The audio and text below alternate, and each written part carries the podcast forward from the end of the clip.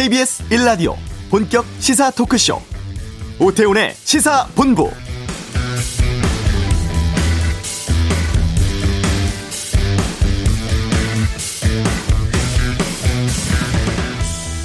네, 추석 연휴 앞두고 있는데 지금 남쪽 지방에는 태풍이 이동 중에 있습니다. 제주에 이어 남해안 지방 태풍 찬투에 직접 영향권에 들고 있고요. 지금은 남해 먼 바다를 태풍이 지나고 있습니다.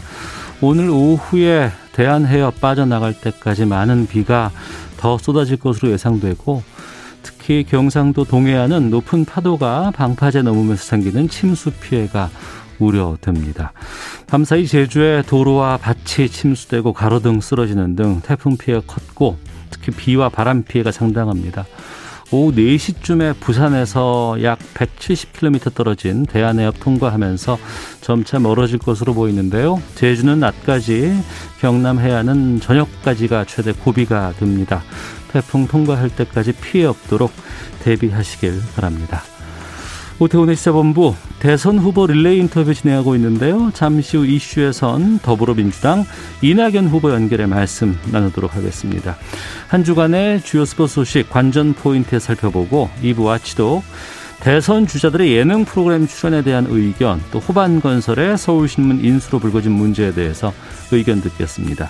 금요 초대석 패럴림픽 9연패 신화를 쓰는 종목 보치아 대표팀의 임광택 감독과 함께하였습니다. 시사본부 지금 시작합니다.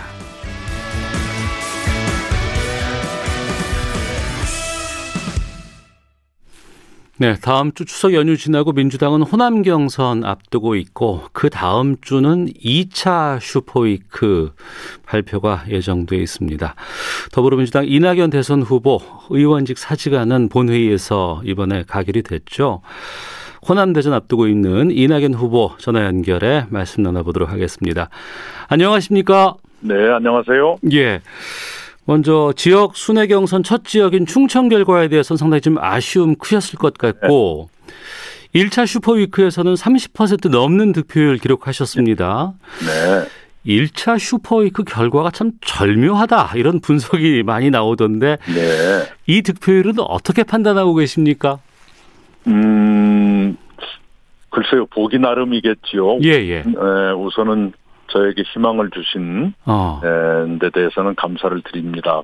예. 에, 단지 이제 에, 그동안에는 어, 몇 개 지역의 권리당원과 대의원 주로 권리당원이 숫자가 에, 압도, 압도적으로 많았지요. 네. 에, 의 투표 결과였는데 어. 에, 1차 슈퍼위크의 선거인단은 전국의 선거인단이 모두 에, 포함된 것이기 때문에 예. 예, 그걸 단순 비교해서 어. 어, 시간 순으로 뒤에 가서 좋아졌다 이렇게 말하는 것은 약간은 에, 사실과 다를 수도 있습니다. 하여간 뭐 저로서는 네. 에, 30%를 넘어섰다는 건 반가운 일이고 어. 새로운 희망의 불씨가 생겼다 이렇게 받아들입니다. 아, 이 결과로 좀 희망을 좀 기대 걸어볼 수 있겠다. 희망을 봤다. 이렇게 좀 느껴지는데요. 네, 아무래도 이제 호남이 가장 중요한 지역 아니겠습니까? 네, 네, 네. 예, 추석 직후 연휴 끝나고 나서 이제 경선이 치러지고 여기에도 또 20만 명 이상의 선거인단 들어가 있습니다. 네, 네. 어떻게 준비하고 계세요? 예, 이렇게 좀 더 자주 가고요. 또 추석 무렵에는 어, 며칠 머물 생각입니다. 그래서 네, 저의 그 진정한 마음을 음. 예, 호남민들께 좀 더 자주 말씀드리고 어, 그 신임을 얻는 예, 그런 노력이 필요하다 이렇게 생각합니다. 네. 호남이면 거의 고향이시잖아요. 네, 어, 하지만 또 호남 민심이 뭐 인물을 뽑는다거나 뭐 아니면 지역을 뽑는다거나 이런 거보다도 민주에 대한 갈망들이 높은 지역이라 전략적 투표가 상당히 많이 나왔었거든요. 네, 어떻게 전망하십니까? 예, 그러니까 무조건 지지율이 높으면 많이 지지할 거다. 아, 이것만은 아니고요. 네. 2002년 대선 때를 보면 그때의 대세로는 이인재 후보가 가지고 있었지만 음. 예, 그 당시에 호남은 노무현 후보를 선택했거든요. 그랬습니다. 예, 그러니까 될 사람 뽑는다라기보다는 돼야 할 사람을 뽑는다. 어, 어, 저희들은 그렇게 해석하고 있습니다. 돼야 할 사람이 이낙연 후보라는 입장이시네요. 저는 그렇게 생각합니다. 알겠습니다. 어제 그 TV 토론회 예정돼 있었는데 이게 취소가 됐어요. 네네. 좀 아쉬우셨을 것 같습니다. 네, 아쉽습니다. 어, 코로나 확진자 발생 때문에 그렇게 됐는데요. 네. 더구나 이제 새롭게 잡으려고 하는 날짜, 토론회 날짜가 사실상 그 광주 전남 투표가 거의 끝나는 시점이거든요. 네. 네, 그래서 연설도 투표 끝난 때 하고 음. 토론도 거의 투표가 예, 거의 끝나가는 시점에 하고 뭔가 좀 안 맞죠. 주권자를 잘못 모시는 것이죠. 네. 네네 투표는 연설이나 토론과 무관하게 예, 하고 어. 끝날 때쯤에 그때 가서 연설을 한다. 투표 마치고 나- 떠나시는 투표장을 나가시는 주권자들의 등 뒤에서 연설한다. 네. 꼴이 되거든요. 예, 예. 네, 연설도 또 토론도 그렇게 되게 되는데 그것은 당으로서 주권자들에게 굉장히 미안한 일이죠. 어. 이번에 토론회가 있었다고 한다 그러면 어떤 걸 주로 알리고 싶으셨습니까? 이제 토론회라는 것이 꼭 자기 마음대로 되는 것은 아니지만요. 네. 네. 에, 그동안에 제가 어, 해왔던 일, 또 우리 광주 전남 분들은 비교적 많이 알고 계시는데요. 네. 그 얘기를 좀더 어, 알기 쉽게 설명해 드릴 필요가 있겠다라고 판단했었는데 음. 그, 그 기회가 좀 일어나게 되고 있습니다. 네. 언론에서는 보니까 이 취소 전까지 어떤 것들이 좀 오갈 것이냐라고 전망하면서 기본소득이라든가 재난지원금 여기에 대해서 초점을 맞춘 경우가 많았었는데 이 부분에 대해서도 좀 거론하실 생각이 있으셨어요? 음, 그렇게 되겠지요. 그런데 그 얘기는 하도 여러 번 나왔기 때문에요. 네. 새, 새로운 메뉴라고 보기는 어렵겠죠. 음. 하지만 지금 재난지원금 88%에서 이의 신청이 많이 들어오고 이게 90%가 넘어가더라. 뭐 이럴 거면은 아예 그냥 전 국민으로 갔었어야 되지 않느냐라는 좀 복귀가 좀 많이 나오던데 네. 여기에 대해서는 어떤 입장이십니까? 예, 그런 말씀도 어, 우리가 공 물리칠 수는 없지요. 예, 그러나 전 국민께 드렸을 때 이의 신청이 없었냐 그러면 그렇지 않습니다. 어. 네, 전 국민께 드렸을 때도 네. 어, 또 다른 이의 신청이 있었죠. 지금 에, 들어오고 있는 이의 신청의 세 배쯤 있었습니다. 예. 네, 네, 네. 1차 때 말씀하시는 거죠? 네, 1차 재난 지원금 지급 때요. 어. 그때는 주로 내가 훨씬 더 어려운데 음. 이웃집의 부자를 왜 똑같이 에, 대접하느냐 이런 어, 이또 있었고요. 네. 네, 굉장히 그 어, 정의의 선택이기 때문에 음. 네 그런 어려움이 있습니다. 네. 뭐, 이번에 특별히 이의 신청이 많아졌다 어. 그것은 아닙니다. 네. 알겠습니다. 정세현 전 통일부 장관이 후보님 캠프에 합류를 하셨어요. 네네 꽤 오래됐죠. 아, 그런가요? 네네 저희하고 같이 해왔었고요. 예. 그, 그 어른이 네, 통일부 장관 하시기 전부터 음. 어, 저하고는 그 남북 문제에 대해서 많은 대화를 했던 분이시고요. 네. 네. 언론에서는 이재명 후보 측 행사에 참석하셨던 분이다. 그래서 이걸 좀 의외다 이렇게 받아들이고 있더라고요. 그건- 그것은 아니고요. 예. 그것은 아니고요. 어떤 어 어떤 행사에 가서 축사는 할 수 있는 것이지요. 음. 네, 그것을 너무 크게 해석하지 않았는가 싶은데요. 네. 알겠습니다. 어, 지역 순회 경선 여섯 명의 후보가 경쟁을 하다가 정세균 전 총리가 후보직 사퇴를 했습니다. 네. 백의종군 하겠다 이렇게 말씀을 네. 하셨는데 어떻게 이 소식은 들으셨어요? 아 예, 그, 그 발표 직전에 에, 알게 됐었고요. 네. 그 이전에도 많은 고민을 하신다는 것은 옆에서 어 그렇게 낌새가 있었습니다. 어, 느낌이. 예, 예. 그러면 제- 지역 순회 공연 때 늘 제 옆자리세요. 예, 예. 네, 그 어른이 기호가 3번이고 제가 4번이니까요. 예. 그리고 특히 이제 음 또 연설이 끝나고 개표 결과가 발표될 때까지 1시간 정도 시차가 있거든요. 예. 네, 그, 기, 그 시간 동안에 좀 짤막짤막한 대화도 있었고 그래서 음. 저, 저 나름대로도 많은 고민을 말씀드렸고, 네, 짧지만 또 그 어른도 고민을 말씀을 주셨고 그래서요. 서로 마음의 교감 같은 건 있었습니다. 네. 교감이 있으셨다고 하시니까 여쭤보려고 하는데요. 어, 단일화 전망이 꽤 많이 있었거든요. 네. 이번에 사퇴하면서, 그러니까 뭐 지지 선언이라든가 이런 걸 좀 기대하고 있지 않았을까 싶기도 그러, 한데요. 어, 아니요. 그렇게 기대했던 것은 아니고요. 예. 또, 어, 정세균 총리님이나 저나 문재인 정부의 에, 총리를 이렇게 앞서거니 뒤서거니 했던 처지이기 때문에 특별한 책임이 있다. 음. 어, 우리가 책임을 다해야 할 텐데 하는 걱정을 제가 말씀을 드렸었고요. 예, 예. 그에 대해서 정 총리님도 어, 동의를 하셨고요. 음. 네, 그 정도면 되지 않나 싶습니다. 네. 그 정세균 총리 캠프에 있었던 분들, 의원들이 꽤 많이 계시는데 네, 네. 이분들도 이제 어 뭐 다른 쪽으로 좀 이동을 한다거나 이런 움직임들이 좀 있지 않을까 싶기도 한데 혹시 네, 이 후보님 캠프 쪽으로도 가신 분들이 좀꽤 있습니까?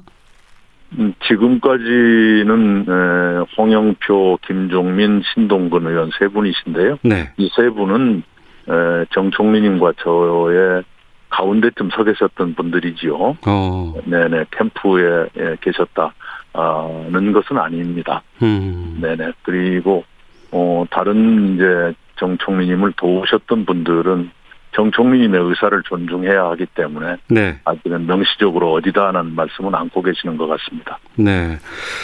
그 정세균 후보께서 얻었던 표가 네, 중도 하차되면서 무표 처리가 됐잖아요. 네, 이게 이재명 후보 득표율 조정에 따른 최대 수혜자 이렇게 거론된다 이런 얘기도 있는데 여기에 대해서 좀 말씀을 좀 해주시면 좋을 것 같습니다. 네. 그 당규가 이상하게 됐죠. 주권자들을 그거 역시 잘못 모시는 것이지요. 음, 어, 이미 투표를 했고 네, 그 후에 그 투표자들의 책임이 아닌 에, 후보자의 선택으로 후보를 사퇴했는데 이미 이루어진 투표가 무효다라고 하는 것은 그 유권자에 대한 어, 올바른 태도가 아니라고 보지요. 더구나 투표 자체를 안 한 것으로 간주해서 분모에서도 빼겠다라고 하는 것은 아마 다른 선거에서는 그런 일이 없을 겁니다. 네, 네, 네네 그 점에서는 두고두고 어, 논쟁거리가 될 수 있겠다 싶네요. 아 이게 번복 가능성이라든가 이의제기 같은 것들도 가능합니까 혹시 지금 상황에서? 음, 글쎄요. 어, 그러나 이미 이루어진 투표를 소급해서 없었던 것으로 간주한다. 아, 예, 예, 국회에서도 우리가 표결하지만 무효표는 무효표로 남는 것이지 어, 투표자 수에서 빼버리는 그런 일은 없습니다. 네, 적어도 소급해서 그러는 일은 없는 것으로 저는 압니다. 예. 이게 그 무슨 그렇게 표수가 많지는 않을 수도 있습니다만 이게 과반 득표에는 영향을 줄 수도 있는 상황이 올 수도 있거든요. 네, 그러니까 그런 유불리를 떠나서요. 예, 예. 네, 주권자, 투표자들에 대한 태도로서 그는 옳지가 않습니다. 음, 유불리의 문제 이전의 문제입니다. 예, 민주당답지 않습니다. 알겠습니다. 그리고 어, 지난 수요일에 그 이낙연 후보 의원직 사직서 본회의에서 네, 아, 의결이 됐습니다. 가결됐습니다. 네, 사퇴 발표하신 지 일주일 만에 처리가 된 건데 어, 이건 빨리 처리해달라고 좀 많이 요청을 하셨습니까? 네, 그렇습니다. 왜냐하면 그것이 자꾸 시일이 지나면 네. 예, 그냥 희화화될 수도 있고요. 그래서 어. 그건 어, 옳지 않은 것이죠. 예, 그래서 어, 빨리 처리해달라고 부탁을 드렸고 당일내도 제가 저, 제 사직서를 처리해달라는 득표 활동을 제가 했었죠. 예. 본회의장에서. 하지만 또 일각에서는 이게 그 대선에서 재보궐 선거가 같이 치러지기 때문에 네. 굳이 이렇게까지 했어야 되느냐. 왜냐하면 어, 사퇴한다는 의사는 반드시 표명이 돼 있는 상황이고 시간이 좀 지나고 나면 이게 또 재보궐 선거가 이후로 넘어가 지방선거 쪽으로 넘어갈 수도 있어도 되지 않을까라는 이야기도 있어서 좀 질문 드리는 겁니다. 그것이야말로 정치 공학이지요. 예. 네, 한 정치인의 진정한 마음이 그런 식으로 공학적으로 어, 어, 회절된다 하는 것은 바람직한 일이 아니고요. 예, 예. 물론 저를 뽑아주신 종로 구민이나 또 어, 인생의 인정 부분을 저한테 어, 기탁한 것이나 다름없었던 보좌진에게는 한없이 미안한 일이지만 그런 네. 더큰 책임을 위해서 한 정치인이 예, 어려운 결심을 했으면 그건 그것대로 존중되는 것이 옳지요. 음. 하지만 좀 많은 분들이 좀 특히 민주당 쪽에서는 좀 아쉬운 것 같아요. 그러니까 뭐 일정 정도 사퇴에 대해서 여러 가지 목소리가 좀 나오고 있기도 하고 네. 추미애 후보의 경우에는 종로구 상징성 이야기하시면서 스스로 정치인의 길을 포기한 것이다 이렇게 좀 비판하기도 하셨는데 이런 비판은 어떻게 들으시고 계십니까? 네, 특별히 이렇게 네, 왈가왈부하고 싶지 않습니다. 아 그럼 종로구민께 좀 하실 말씀도 좀 있으실 것 네네. 같기도 하고. 아니, 이미 말씀을 드린 바와 같이요. 예. 네, 한없이 죄송하고 제가 평생을 두고 갚아야 할 만큼 큰 빚을 졌다고 생각합니다. 음, 알겠습니다. 어, 최근에 정치권에서 주요 이슈로 좀 떠오르고 있는 게 몇 가지 있는데 그 중에 특히 이제 이재명 후보 대장지구 특혜 의혹 이게 지금 집중 거론되고 있습니다. 네? 이 의혹은 지금 어떻게 보고 계세요? 우선 김부겸 총리가 국회에서 상식적이지 않다 이렇게 말씀을 했어요. 예, 예. 대단히 절제된 표현이라 생각합니다만 상식적이지 않은 것이 몇 가지가 있는 것이지요. 어. 국민들이 우려도 하고 의아하게 생각하시기도 하고 예, 그러고 있죠. 그런 국민의 의, 우려나 의아하게 생각하시는 것에 대해서는 빨리 진실을 밝히고 어 그래서 국민들의 그런 걱정을 덜어드리도록 하는 것이 필요하겠죠. 네. 이재명 후보는 수사 100% 동의한다, 수사하겠다, 어, 자청하고 있거든요. 이거 정면 돌파 의지를 좀 보이고 있는데 이건 어떻게 해석하세요? 네, 그 제가 그것에 대해서 논평하는 건 적절하지 않습니다. 음. 하지만 이제 사실 확인 같은 것들은 반드시 필요하다고 하시니까 수사를 통해서 밝혀지면 되겠군요. 그러면. 네, 아까 말씀드린 대로요. 수사 여부에 대해서까지 제가 말씀드리고 싶지는 않고요. 그러나 본인이 그런 말씀을 했다는 것은 듣고 있습니다. 예. 검찰 고발 사주 의혹 이거는 지금 어떻게 판단하고 계십니까? 그건 명명백백하죠. 본질은 검찰 내부에서 어 그런 고발 사주의 준비가 있었고 고발장이 작성돼서 어, 야당 국회의원을 통해서 야당에 들어갔다. 이것이 본질 아닌가요? 예. 네네. 그것 본질에서 벗어나는 얘기가 어, 나오는 것은 이상하지요. 어, 그리고 이제 2020년에 총선 전에 이게 검찰에 의해서 기획됐기 때문에 선거 개입 의미가 상당히 좀 중요하지 않느냐 이렇게 민주당 쪽에서도 얘기하고 계시는데 그 부분까지 우리가 고민을 해야 될까요? 그렇겠지요. 어. 당시에 윤석열 검찰은 선거에 많은 관심을 가졌던 것으로 여러 정황이 나타나고 있지 않습니까? 예. 네네. 시기적으로도 그런 어, 영향을 줄 만한 시기에 그런 어, 해결망측한 일이 있었다. 그것도 사실인 것 같고요. 예. 그래서 저희들로서 그렇게 받아들이는 것은 어쩌면 당연한 것 아닌가요? 어. 하지만 또 저쪽에서는 뭐 제보 사조 의혹 이렇게 또 얘기하면서 박지원 국정원장을 지금 거론하고 있는데 이 거론은 어떻게 판단하십니까? 물타기죠. 물타기다. 네, 아까 말씀드린 대로 네. 고발 사주의 본질은 검찰이 누군가에게 고발 해달라고 얘기를 하려 했다. 음. 그거 아닌가요? 그 음. 본질이죠. 네. 음. 네. 알겠습니다. 근데 지금 이 윤석열 후보와 이게 연루가 되느냐 이 부분에 대해서는 지금 아직까지 뭐 드러난 건 확실하게 없습니다. 예. 그리고 이제 대선 과정에서도 이게 계속해서 이어질 것 같은데 수사가 뭐 이 어, 결과가 발표가 된다고 하더라도 재판 그거는 대선 결과 이후까지 나갈 것 같거든요.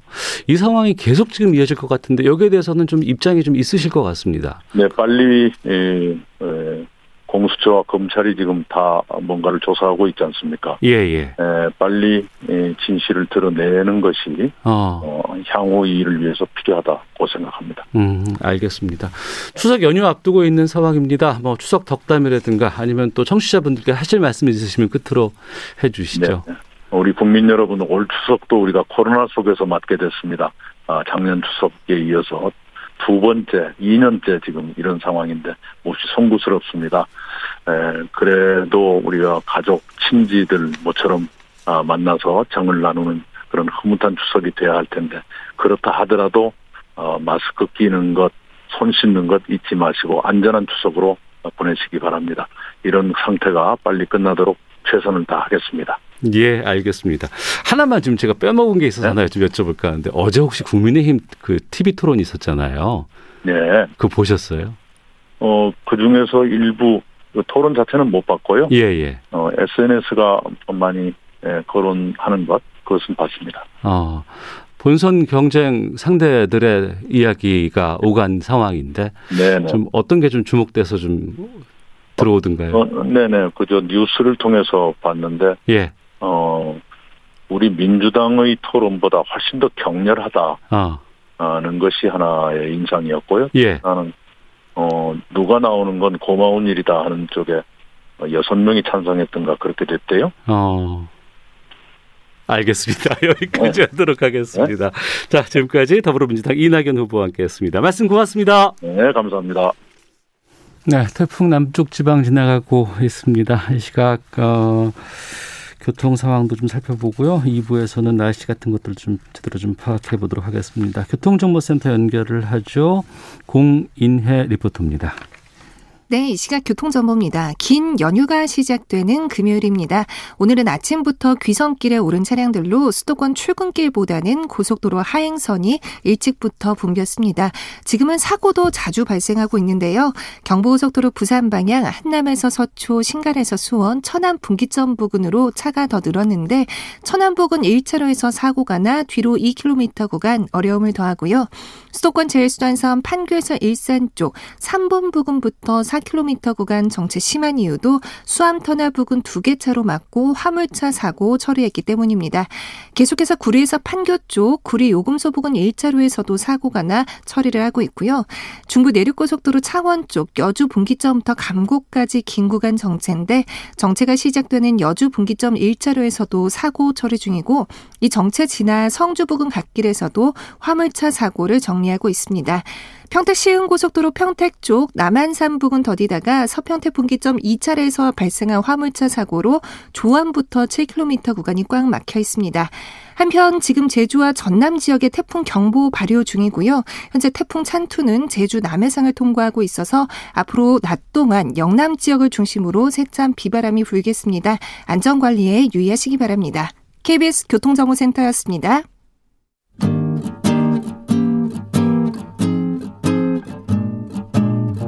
KBS 1라디오 오태훈의 시사본부 여러분의 참여로 더욱 풍성해집니다.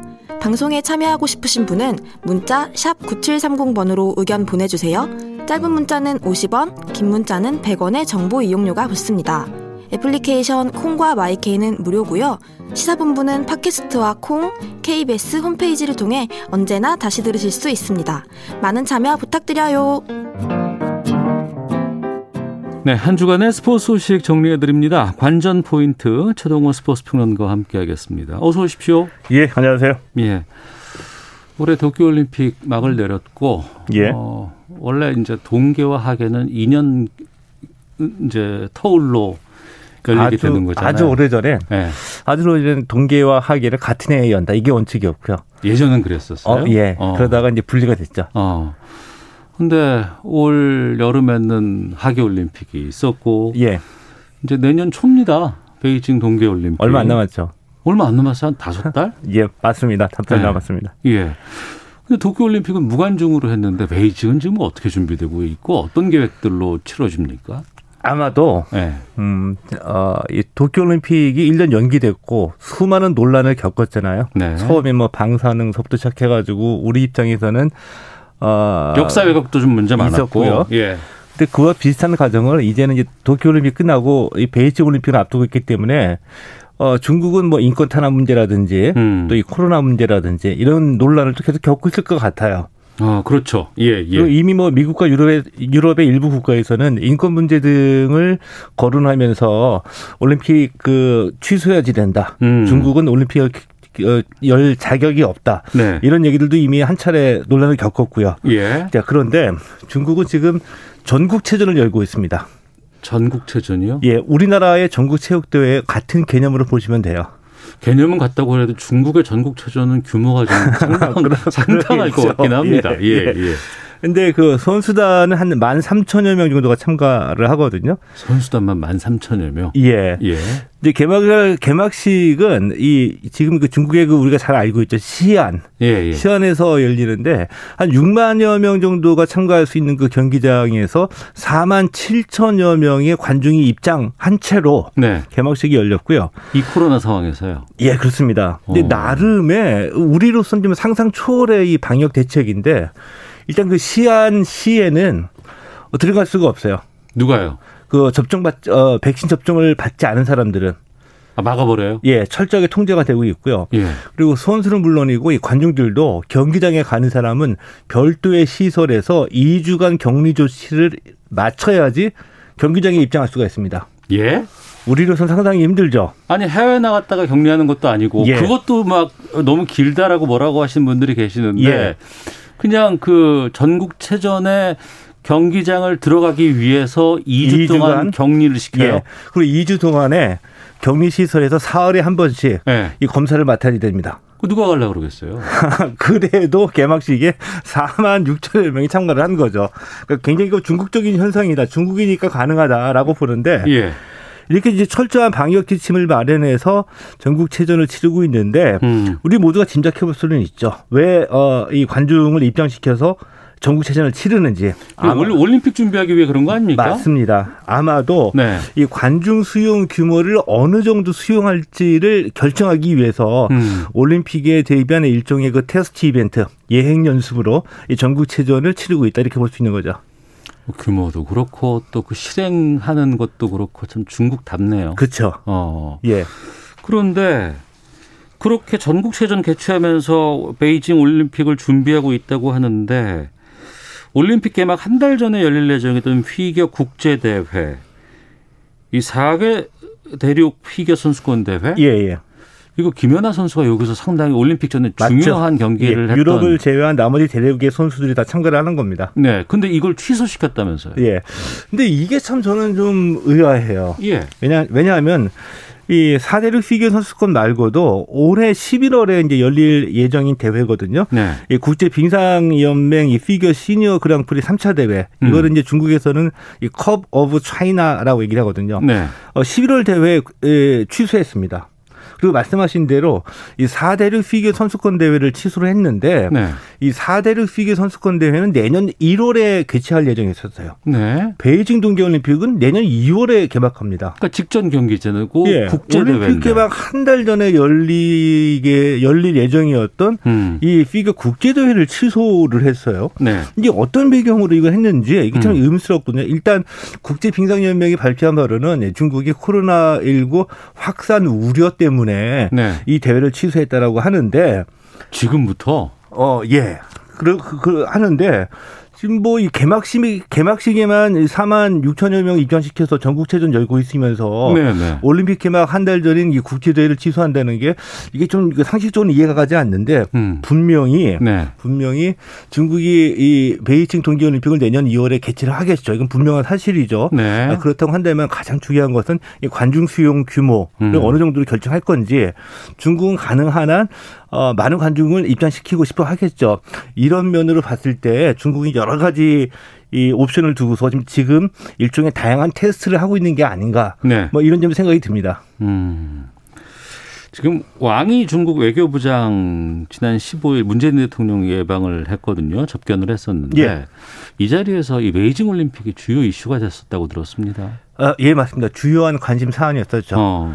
어, 우리 문재인 대통령이 이, 이 중국의 왕이 외교부장 접견을 15일에 했는데 우리 입장에서는 중요한 사안일 수밖에 없겠죠. 왜냐하면은 어, 베이징 동계올림픽을 남북 관계 개선에 중요한 이 계기로 좀 활용을 하고자 했던 것이 네. 우리 정부의 이제 계산이었는데 어, IOC가 북한 이게 자격정지 징계를 내렸습니다. 정확하게 북한 올림픽위원회에 네. 자격정지 징계를 주면서 북한이 베이징 동계올림픽에 참가할 수 없게 되잖아요. 지금으로는 국가 자격으로는 참가하기 못하죠. 그렇죠. 네.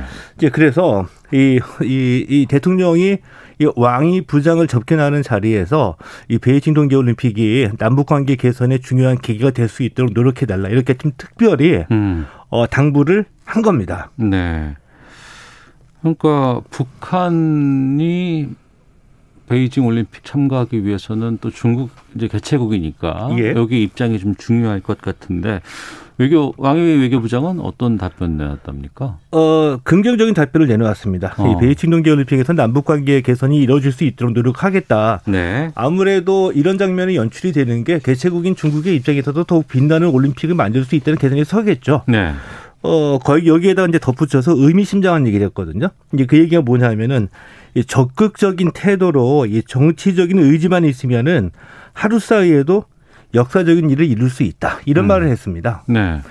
이 말은 이제 여러 가지 상징하거든요. 이제 스포츠적으로 해석을 하면은요. 우선 그 말은 뭐냐면 어, 중국이 북한 참가에라 결정할 수 없습니다. 네. 이 권한은 음. IOC가 갖고 있는 거죠. 거기 회의를 통해서 위원들의 결정 때문에 이게 예. 반영이 되겠죠. 야, 그렇다면 중국이 IOC의 영향력을 행사를 해야지 되는데 음. 지금까지 올림픽의 역사를 보면 올림픽이 어, 올림픽이 이제 본질과도 관계되는 얘기인데 이 올림픽을 왜 개최하느냐. 네. 이 질문을 던져보면 뭐 올림픽을 통한 세계 평화는 일종의 명분뿐이고 음. 올림픽을 통해서 개최국이 이루고자 하는 정치 경제적인 목적이 따로 있다는 거죠. 네. 자 그렇다고 한다면 이 IOC 입장에서는 이 개최국이 그들이 갖고 있는 정치 경제적인 목적을 이뤄낼 수 있도록 협조를 해야지 되거든요.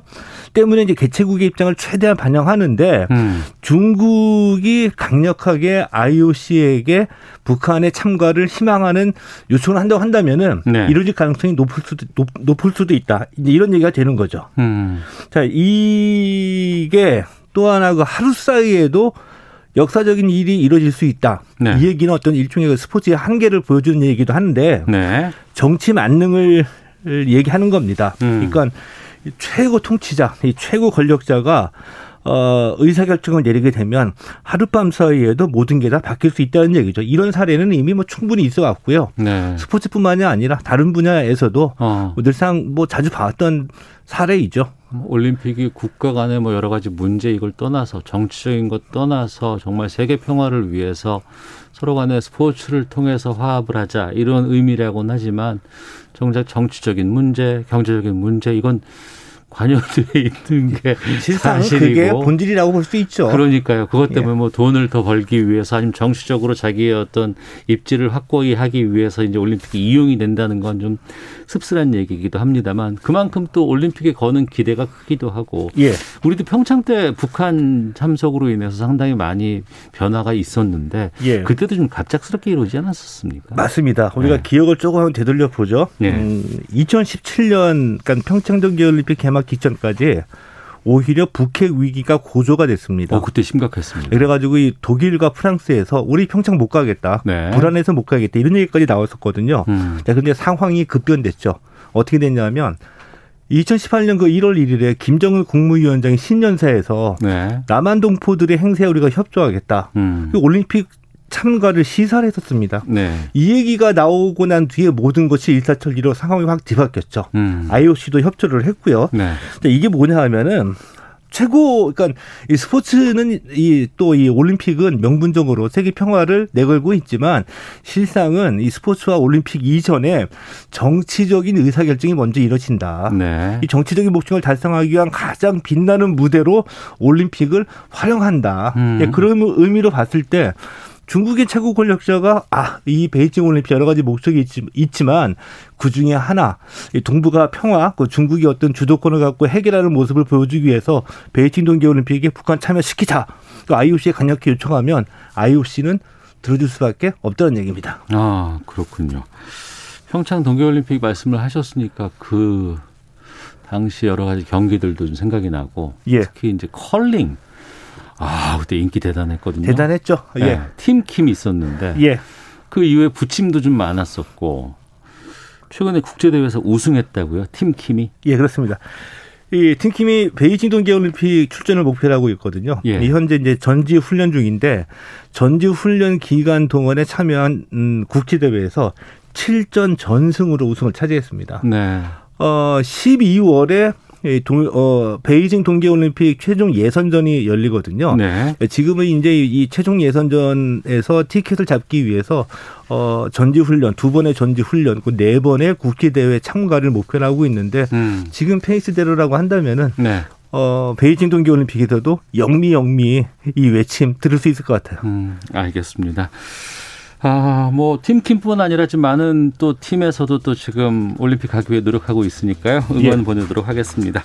최동원 스포츠 평론가 함께 했습니다. 고맙습니다. 예, 고맙습니다. 예, 잠시 후 2부 와치독 준비돼 있고요. 이어지는 금요 초대서 패럴림픽 9연속 금메달 이르는 성과를 이뤄낸 어, 보치아의 임광택 감독과 함께하겠습니다. 2부에서 뵙겠습니다.